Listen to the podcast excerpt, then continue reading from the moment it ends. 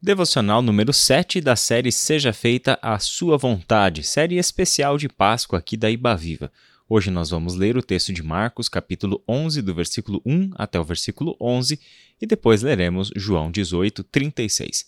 Marcos diz assim: Quando se aproximaram de Jerusalém e chegaram a Betfagé e Betânia, perto do Monte das Oliveiras, Jesus enviou dois de seus discípulos, dizendo-lhes: Vão ao povoado que está diante de vocês Logo que entrarem, encontrarão um jumentinho amarrado, no qual ninguém jamais montou. Desamarrem-no e tragam-no aqui. Se alguém perguntar por que vocês estão fazendo isso, digam-lhe: o Senhor precisa dele e logo o devolverá. Eles foram e encontraram um jumentinho na rua, amarrado a um portão. Enquanto o desamarraram, alguns dos que ali estavam lhes perguntaram: O que vocês estão fazendo desamarrando esse jumentinho? Os discípulos responderam como Jesus lhes tinha dito, e eles os deixaram ir. Trouxeram o jumentinho a Jesus. Puseram sobre ele os seus mantos e Jesus montou. Muitos estenderam seus mantos pelo caminho, outros espalharam ramos que haviam cortado dos campos. Os que iam adiante dele e os que o seguiam gritavam: Hosana, bendito é o que vem em nome do Senhor. Bendito é o reino vindouro de nosso pai Davi. Hosana nas alturas. Jesus entrou em Jerusalém e dirigiu-se ao templo. Observou tudo à sua volta e, como já era tarde, foi para Betânia com os doze.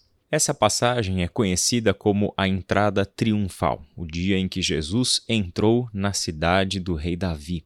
A cidade de Jerusalém tem uma história muito importante em toda a Bíblia. A cidade de Jerusalém é vista como a cidade sagrada ou a cidade santa, porque nela está o templo do Senhor.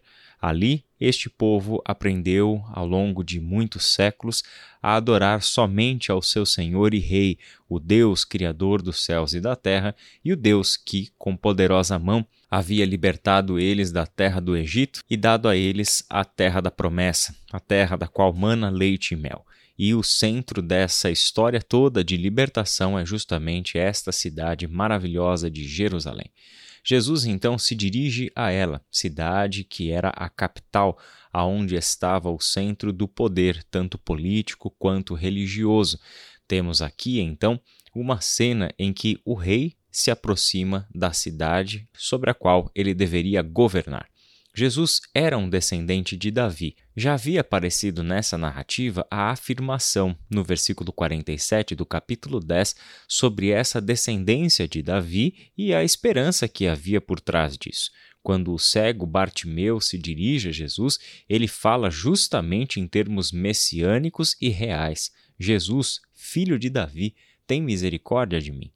A filiação em relação a Davi diz respeito a uma genealogia real. Jesus é herdeiro do trono de Jerusalém por causa da sua descendência davídica. Vamos lembrar que Deus havia feito com Davi uma aliança. Na época em que Davi demonstrou interesse de construir o Templo de Jerusalém, uma das conversas que acontecem ali entre Deus e o seu servo é uma conversa que gira em torno dessa promessa. Deus diz que o trono de Davi seria perpetuado, que não lhe faltariam herdeiros no trono. Então, deste trono há uma esperança de que o rei virá, o Messias virá, aquele que trará libertação para o povo de Deus haveria de vir desta semente de Davi. Jesus é essa pessoa. Jesus traz consigo a descendência de Davi e, com isso, toda a esperança de uma libertação. Que libertação? Que será que eles tinham em mente quando falavam em libertação?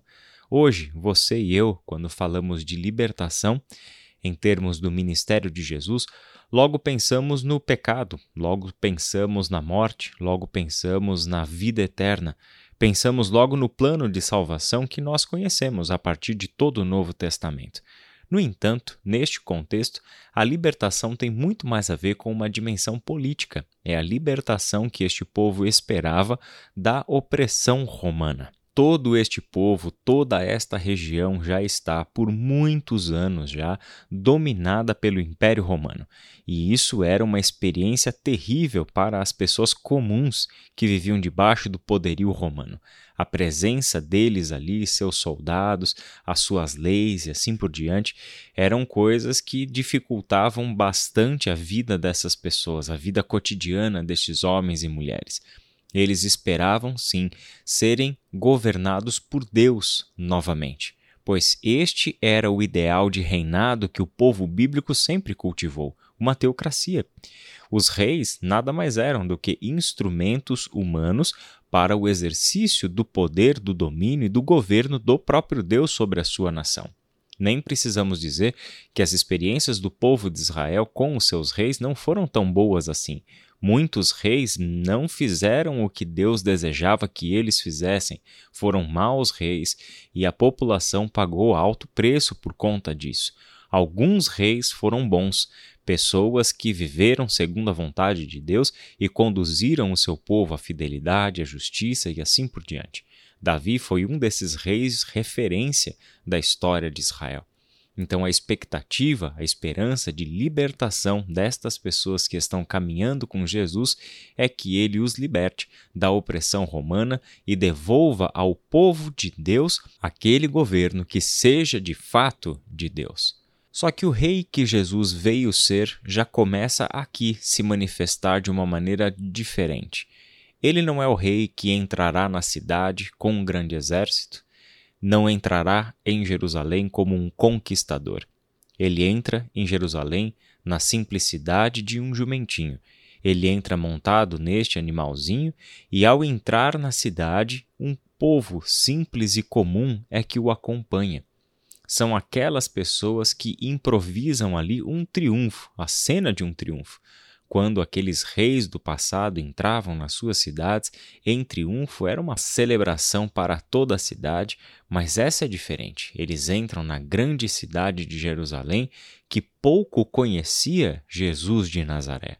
Ele caminha com galileus, ele caminha com gente simples, gente comum, gente do campo do interior, e entra nessa grande cidade com esta população que o segue improvisando este triunfo com seus próprios mantos e os ramos das árvores que eles jogavam pelo chão. E eles cantavam, mostrando neste canto deles a esperança de libertação, um cântico de salvação. Hosana, bendito é o que vem em nome do Senhor.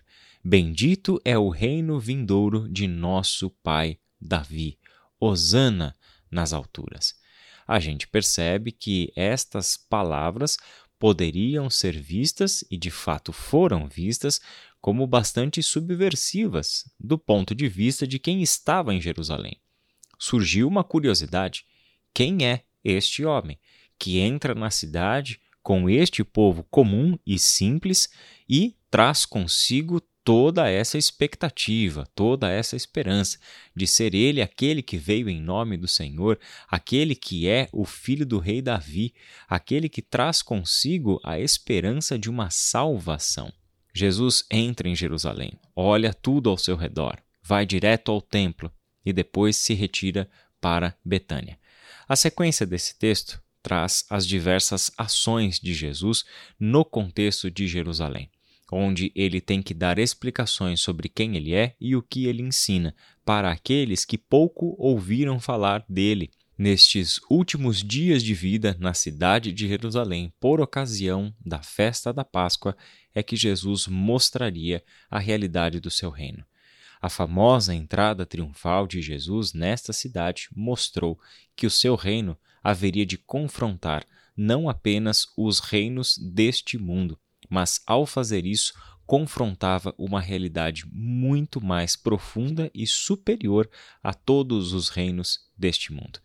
Isso Jesus mostrou ao dizer para Herodes em João 18:36. O meu reino não é deste mundo. Se fosse, os meus servos lutariam para impedir que os judeus me prendessem, mas agora o meu reino não é daqui.